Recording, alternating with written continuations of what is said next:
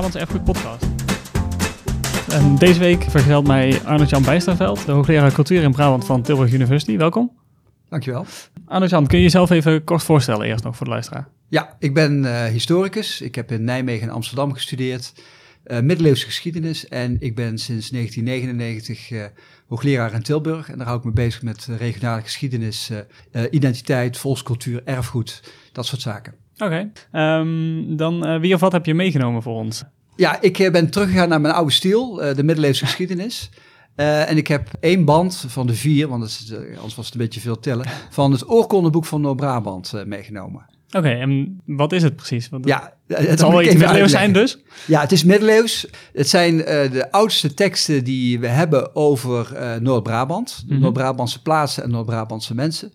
En dat zijn de teksten, en daar hebben, hebben ze als einddatum het jaar 1312 gekozen. Dus dan zitten we in de 14e eeuw. En dat zijn, daarin zijn dus de oudste teksten opgenomen die uh, Noord-Brabant betreffen. Oké, okay, gaaf. Um, en de 1312 is gekozen voor deze band specifiek of uh, geldt het voor de hele serie? Voor de hele serie en dat is het uh, sterfjaar van hertog Jan II. En dat is gewoon een jaar dat men gekozen heeft. Heeft ook wel mee te maken dat na dat jaar, in de loop van de 14e en 15e eeuw, er zoveel teksten komen uh, dat je vele tientallen banden zou nodig hebben om ze nog te ja. kunnen uitgeven. Maar tot 1312 is het nog een beetje. Is, is het nog te overzien? Ja. Uh, natuurlijk ook praktische overwegingen bij dit ja. soort dingen. Wat zijn het precies, oorkonden? Ja, um, oorkonden zijn uh, geschriftelijke optekeningen van juridische handelingen. Waar wij voor naar een notaris gaan mm -hmm. om een goederentransactie te regelen, maar ook om geschillen te regelen. dat deed men vroeger door middel van een, van een oorkonde. Daarin werd dan de afspraken werden vastgelegd. En dat is altijd in het Latijn, of bijna altijd Mhm. Latijn. Uh, laatste uh, vanaf 1250 ongeveer ook soms in het Middel-Nederlands. Maar het zijn dus vooral juridische teksten. Oké, okay, dat zijn ja, een beetje onze notarisstukken. Alleen ja, dan zeker. Ga ja. ik even vanuit van, van de grote belangrijke momenten voor een stad of uh, voor een hertog. Ja. Of iets dergelijks.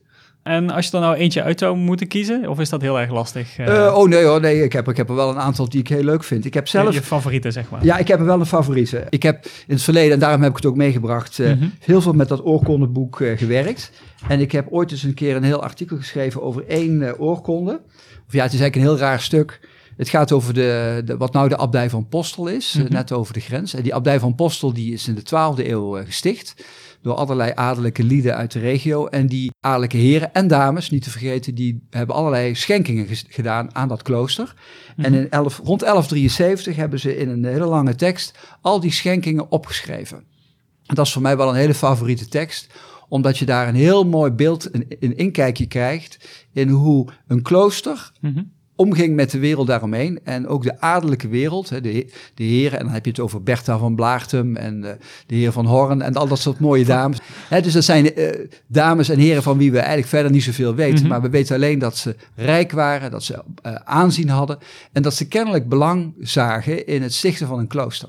Nou, dat, dat zijn voor mij teksten, daar smul ik van. Mhm. Omdat je echt een idee krijgt van hoe die wereld in die tijd een beetje functioneerde. Het zijn vaak dus ook gewoon heel, voor de verdere rest, zeg maar, in de, in de geschiedenis heel anonieme mensen. Uh, maar die kennelijk wel belangrijk genoeg waren om op de een of andere manier in zijn oorkonde ja, verzeild te ja, raken. Ja, want dan moet ik dus eerlijk wel zeggen, dus, uh, dit gaat vooral over kerkelijke uh, aangelegenheden. Mm -hmm. dus de kerk is heel prominent in die tekst aanwezig en de adel. Uh, en er komt op een gegeven moment komen ook als de stad een bos opkomt en Eindhoven en Sint-Oederode en Helmond. Dan zie je daar ook teksten in van waarin burgers worden genoemd. Maar dat is in de, pas in de loop van de 13e eeuw. Dat is pas later dat zeg maar de, de wat gewo ja, gewonere mensen, misschien voor burgers ook nog niet eens helemaal de goede term, maar dat er wat minder rijken zeg maar. Opduiken in dat soort, uh, dat soort teksten. En je, je favoriet is, dat is dus die, die Ja, die van ze allemaal geschonken 1173. hebben. Ja. Is dat dan na afloop samengesteld of is dit één grote gezamenlijke schenking een keer geweest waarop Ja. ze een lijstje hebben? Kijk, ze die een stelt dus meteen een goede vraag. Uh, want het fijn. klooster is al gesticht uh, al, al 30, 40 jaar eerder. Mhm. En wat we dus heel veel zien in de middeleeuwen... is dan op een gegeven moment krijgt men behoefte...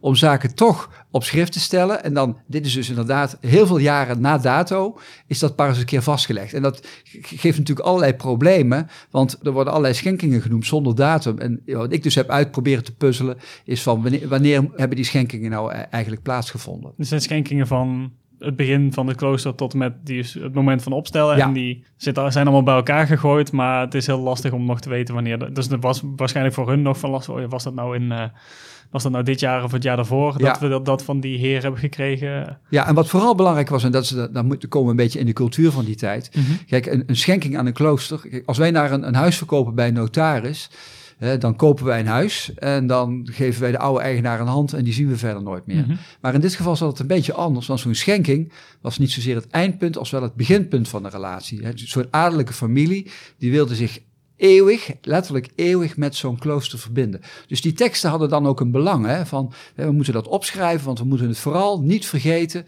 wie ons klooster gesticht heeft.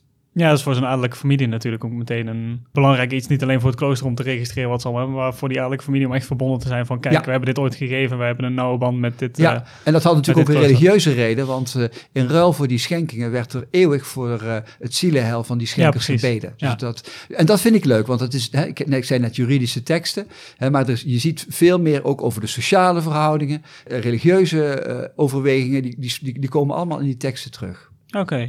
We hebben het nu heel abstract over schenkingen. Wat voor dingen zijn dat? Is dat zilver, zilverwerk, dat soort dingen? Of? Nee, het is vooral grondbezit. Ah, dus uh, onderdelen van boerderijen, uh, land, dat soort zaken. Die, die, dat, daar gaat het vooral over. Waar dan de, de abdij in kwestie weer hun inkomsten uit zouden ja, kunnen precies. halen. Bijvoorbeeld dat, ja, soort, ja, dat soort zaken. En um, staan er bijvoorbeeld in die oorkonde nog plekken die we nu nog zouden herkennen? Ja, de abdij van Postel noemde je, maar ja, zeker. Van de, onder de schenking. Nou, dus deze tekst is heel aardig omdat er dus allerlei uh, adellijke lieden worden genoemd. Uh, ja, ik noemde net al even Bertha van Blaartem.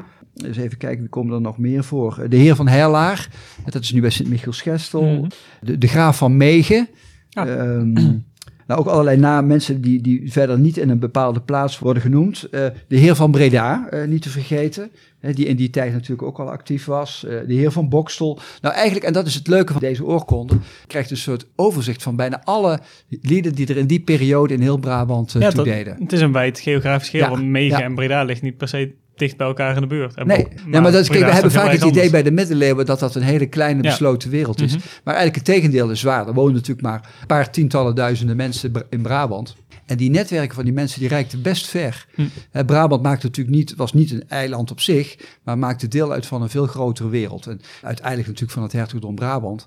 Maar je moet je echt voorstellen dat mensen die hier eh, belangen hadden, die hadden banden met Utrecht, met Luik, met Keulen, met Brussel. Dat gaat heel ver. Een heel groot, uh, ja, behoorlijke regionaal netwerk ja, dan groot actieradius. Ja. ja, precies. En is dat dan, geldt dat voor alle, alle oorkonden, uh, dat het zo'n grote mengeling is van mensen? Of is dit meer een ja, ja, maar dat is denk ik wel iets wat ik voor het hele oorkondeboek kan zeggen daarom zijn ze zo interessant. Ze hebben natuurlijk een focus in Noord-Brabant, maar je kunt vanuit die oorkonde echt, echt uh, relaties leggen met uh, de hele wijde wereld. En, en, bijvoorbeeld in de oudste teksten gaan over de abdij van Echternach in mm Luxemburg, die ook mm allerlei bezittingen had. Maar het gaat bijvoorbeeld ook over stadstichtingen. En die werden natuurlijk door de hertog van Brabant en de heer van Breda uh, gepromoot. En dan zie je toch echt economische netwerken die veel verder reiken dan wat nu Noord-Brabant is. Ja, dan, en wat je dus misschien wel zou verwachten van meer populaire beeld van de middeleeuwen als een periode van ja, een soort van donkerte. En, uh... Ja, maar je, zegt die donkere wereld, maar aan de andere kant, ik, die, periode waar ik het nu net over had, de 11e, 12e, 13e eeuw, is juist voor Noord-Brabant een periode van enorme economische en demografische groei. En ik zal echt niet zeggen dat ik het zo graag in die tijd zou hebben willen leven hoor, maar Het is wel een periode van innovatie en vernieuwing. En dat, is, dat vind ik wel fascinerend. Ja, meer dan mensen verwachten. Ja, uh, ja. Of dan veel mensen zullen verwachten. En van ontginningen, van opbouw van steden. Uh, de dorpsgemeenschappen die uh, zich gaan organiseren. Dat zijn allemaal dingen die je in die teksten terugvindt. Hm. En welke, ja, welke steden staan er bijvoorbeeld allemaal in als je het hebt over stedenstichtingen? Ja, nou, dat zijn er maar een paar natuurlijk in mhm. Noord-Brabant. de oudste stad in Brabant is Den Bosch. In ieder geval stadsrecht mhm. gekregen rond 1195. Breda en Bergen op Zoom in het westen. En dan heb je in het oosten een hele reeks. Uh, Oosterwijk, Sint-Oederode, Helmond uh, en Eindhoven. Dat zijn eigenlijk de oudste steden. Daarvan hebben we allemaal oorkondes. Ja, eh. allemaal teksten. Ja. En um, ik snap dat het voor een, een, wetenschapper natuurlijk enorm fascinerend is. Zeker als hij zich gespecialiseerd heeft in de middeleeuwen zoals jij hebt gedaan wat hebben we hier zeg maar nu nog aan dat we dit weten? Ja, dat is, ehm, dat is een, hele, hele centrale vraag natuurlijk, want we doen het niet alleen maar voor onszelf, uh, ik, vind het ook super fascinerend, maar ook ik ben bevooroordeeld, want ook ik ben historicus. Wat, ja, wat is dan. Uh, nou, wat we sowieso in deze teksten hebben, is natuurlijk dat het vaak de oudste vermeldingen van plaatsen die zitten daarin. dus als mensen op zoek zijn naar de oudste vermelding van hun eigen plaats, mhm. dan moeten ze in het oorkondeboek van Noord-Brabant kijken. Natuurlijk voor Stadsstichting is het altijd interessant om te weten wanneer hebben we welke rechten gekregen. Uh, ook leuk is dat allerlei uh, toponiemen, plaatsnamen, mhm. straatnamen hier vaak voor de eerste keer uh, worden genoemd. Dus voor dat soort lokale kennis is het heel interessant. Zo hebben we een paar jaar geleden uh, ik ben voorzitter van de Stichting Brabantse Bronnen. Dat gaat heel mhm. erg over oorkonden. Hebben we in uh, Noord-Brabant her en der banken neergezet. Uh, langs fietsroutes en wandelroutes. Met een oud toponiem. Dus een oude plaatsbepaling uit die oorkonde. Gewoon om mensen te laten zien. Kijk, deze plek die was er al in de 13e of 14e eeuw. En op die manier proberen we natuurlijk inderdaad wel die, dat verre verleden met het heden te verbinden. Ja, zie je dan met die toponiemen zie je daar een hele grote continuïteit in? Um, Of zijn het vaak hele andere namen? Maar weten we toevallig dat het wel die plek was. Nee, want anders konden we het niet eens weten. Als er geen continuïteit was, dan was het soms kun je dat wel terugredeneren, maar het is, eh, nee, soms is er best veel continuïteit. Er is natuurlijk heel veel veranderd in het landschap. Mm dat is echt onherkenbaar. Uh, maar soms kunnen we dat nog heel goed uh, herleiden. En wat we ook gedaan hebben, uh, is, ja, ik, ik zei net, vier banden, vier boeken met oorkonden. Maar sinds een, een, jaar of tien zijn we bezig om die, al die oorkonden ook digitaal aan te bieden. En we hebben een website, www.donb.nl. En daar worden ieder jaar teksten toegevoegd. En zo hebben we de afgelopen jaren teksten toegevoegd, vooral over het gebied van de heerlijkheden Graven en Kuik. En dan komen er nu nog bij van het land van Heus en Altena. En dus zo proberen we uh, het arsenaal aan teksten te vergroten. En mhm. het leuke daarvan is, die zijn natuurlijk ook helemaal doorzoekbaar. dus als mensen zoeken op namen, dan kunnen ze daar eh, heel gemakkelijk uh, de weg in vinden. Dat is natuurlijk heel makkelijk voor mensen die denken van, oh goh, bestond mijn dorp of mijn straat of mijn wijk uh, toen al. Ik kom zelf uit Valkswaard, ik ben opgegroeid in Valkswaard. Staat hij er toevallig ja, natuurlijk. tussen? Ja, ja, zeker. ja, ja, ja. Ik wist niet dat jij uit Valkenswaard komt, want ik kom dus uit het buurdorp Waalre. Ah. Jazeker, uh, uh, Valkenswaard hoort bij die bezittingen waar ik het net over had van de abdij van Echtenach. Okay. Dus dat is een van de oudere al een van de oudere ik, ik, moet heel, ik vind dat heel pijnlijk om te zeggen, maar Waalre betekent het bos bij Wedert en Wedert mm -hmm. is Valkenswaard. Ah, oké. Dus uh, ja. nou, dat, is de, de, dat is wat nu de waard in Valkenswaard is. nou, ja, ja, precies. Ja, dat is ja, Wedert of Weert, dat mm -hmm. is mhm. hetzelfde woord. Ja. Oh, wat grappig. Ja. Ehm. ja, bijvoorbeeld uh, voor Valkenswaard, wat daar heel leuk is, uh, dat als je daar vandaan komt, ja, dan weet je dat daar ook watermolens zijn, mm de Venbergse molen en zo, die staan er allemaal in. Oh, wat dan, tof. Die bestonden ook gewoon al in, de, wat zal het dan, 13e eeuw? Uh... Ja, en dat was dus een, een, een toevallig, we hadden het net over de, de abdij van Postel, dat was een bezit van de abdij van Postel. Ja, wat grappig. Ja, ja, dus eh, weet je, je ziet zo, ik bedoel, je, je moet er natuurlijk een beetje werk van maken, maar je kunt mhm. zo wel allerlei leuke, interessante verbranden zien, die inderdaad nog in, de, in ons landschap, in onze omgeving, eh, nog altijd uh, te zien zijn. Ja, dat is natuurlijk helemaal mooi als je het zelf van achter je computer gewoon je eigen dorp in kan typen en kijken van, oh, staat hier ertussen en uh, in wat voor verband dan? Was het inderdaad ooit een bezitting van een heer die geschonken werd aan een abdij of fascinerend? Ja, zeker, ja.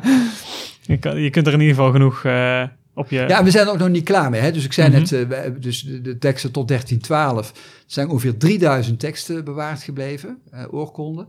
Uh, nou, daar hebben we nu, zeg maar, twee derde is nu toegankelijk. Misschien gewoon iets meer. En die laatste paar honderd, die hopen we ook. maar ja, daar is natuurlijk veel geld voor nodig mhm. om dat te ontsluiten. We hopen dat de komende jaren te doen. En dan heb je natuurlijk nog alle teksten daarna. En dan zie je allerlei interessante lokale initiatieven. Zo heeft het regionale archief in Tilburg, heeft de Charterbank Tilburg. Mm die heeft met crowdsourcing, dus met vrijwilligers, honderden teksten in het archief van Tilburg ook zo ontsloten. En dus dat is ook een, ook een website geworden. Dus eh, wat dat betreft, wordt geweldig werk verricht eh, in heel Brabant, in het westen en in het oosten, mhm. om die teksten toegankelijk te maken. Dat is enorm gaaf om te horen. Wat ik me nog afvroeg, want we hebben die, de, de vier banden nu, die zijn, zijn die, en twee derde daarvan is nu digitaal ontsloten? Of? Nee, nee, dus van die vier die banden, die, die, uitgegeven oorkonden, mm die zijn, uh, die, dat zijn gewoon de, de pdf's, die staan op de website. En daarboven, hè, want dan zijn er nog twee andere gebieden, mhm. hè, dus de, de heerlijkheden in het noordoosten, hè, Ravenstein, Graven Kuik, die zitten er nog, zaten er nog niet in. En ook de Hollandse gebieden, dat is de hele strook vanaf uh, Zevenbergen, de Langstraat, dat was mhm. vroeger allemaal Hollands. Die worden ook apart, die moeten ook nog apart okay. bewerkt worden. En is het voordeel natuurlijk van een, van een website dat je niet strekkende meters en boekenplank nodig hebt om, het, nee, en bovendien, het in huis te halen. in 1962 is begonnen met die oorkondeboeken. Toen duurde het 17 jaar voordat deel 1 uitkwam. En toen was men al bezig met deel 2 en dat heeft 21 jaar gekost. En dat is natuurlijk verschrikkelijk dat je zo lang moet wachten. Terwijl nu, als er teksten klaar zijn, kunnen ze Ja, meteen, kunnen ze meteen online op de natuurlijk. website. Dus, dus dat is veel beter. Ja. Ja, hoef je niet te wachten totdat je een boek gevuld hebt, zeg maar. Of Nee, een band gevuld nee. hebt eh, voor de... Nee, en je kunt het ook aanpassen, want eh, natuurlijk eh, op een gegeven moment vind je nog nieuwe gegevens. En ja, in een gedrukt boek, dat kan niet, maar op een website kun je eh, veel meer eh, dingen veranderen. En wat natuurlijk ook het grote voordeel is, op de website staan ook alle foto's van de documenten. Dus je kunt ook nog de originele ook nog zien. Dan kun je nog zien hoe die eh, eruit zien. Hoe zien Ja. die eruit? Zijn dat hele uitgebreide, schitterende middeleeuwse manuscripten? Of is het heel Soms wisselend wel. natuurlijk? Hè. Kijk, je hebt de originele oorkonden, dus dat zijn perkamenten, hè, dus op, op, op dieren, geprepareerde dierenhuid geschreven teksten. Die zijn Mhm. vaak, vaak heel mooi met zegels eraan. Eh, soms zijn de originele niet bewaard, dan heb je te maken met afschriften, dus eh, die later opgeschreven zijn. En, maar altijd is er een foto bij. En je, je- nou ja, het is natuurlijk best lastig te lezen, want het is Latijn. Ja. Er zitten veel afkortingen in. Het is natuurlijk ook een ander schrift. Maar het het zijn vaak wel hele mooie documenten, ja. Nou, ga je. Dan kun je dus en je eigen dorp opzoeken of je eigen straat en even kijken hoe dat, eh, Hoe dat eruit ziet. hoe dat eruit uitziet in het, Ja. in het middeleeuws Latijn. Ja, Eh, super bedankt dat je het er even over eh, wilde komen vertellen hier. En dan voor de luisteraar nog, ook bij deze aflevering wordt weer een afleveringspagina op brabantserfgoed.nl slash podcast. Daar vind je ze allemaal, vind je alle podcasts ook. Eh, maar daar is ook de afleveringspagina. Daar zullen we een linkje op zetten naar de website waar we het net over hadden. Plus achtergrondteksten en eventueel andere ja, literatuur die er nog bij hoort. En ehm, dan rest mij niet veel meer om uh, Arno Jan nog een keer te bedanken. En tot de volgende aflevering, tot volgende week.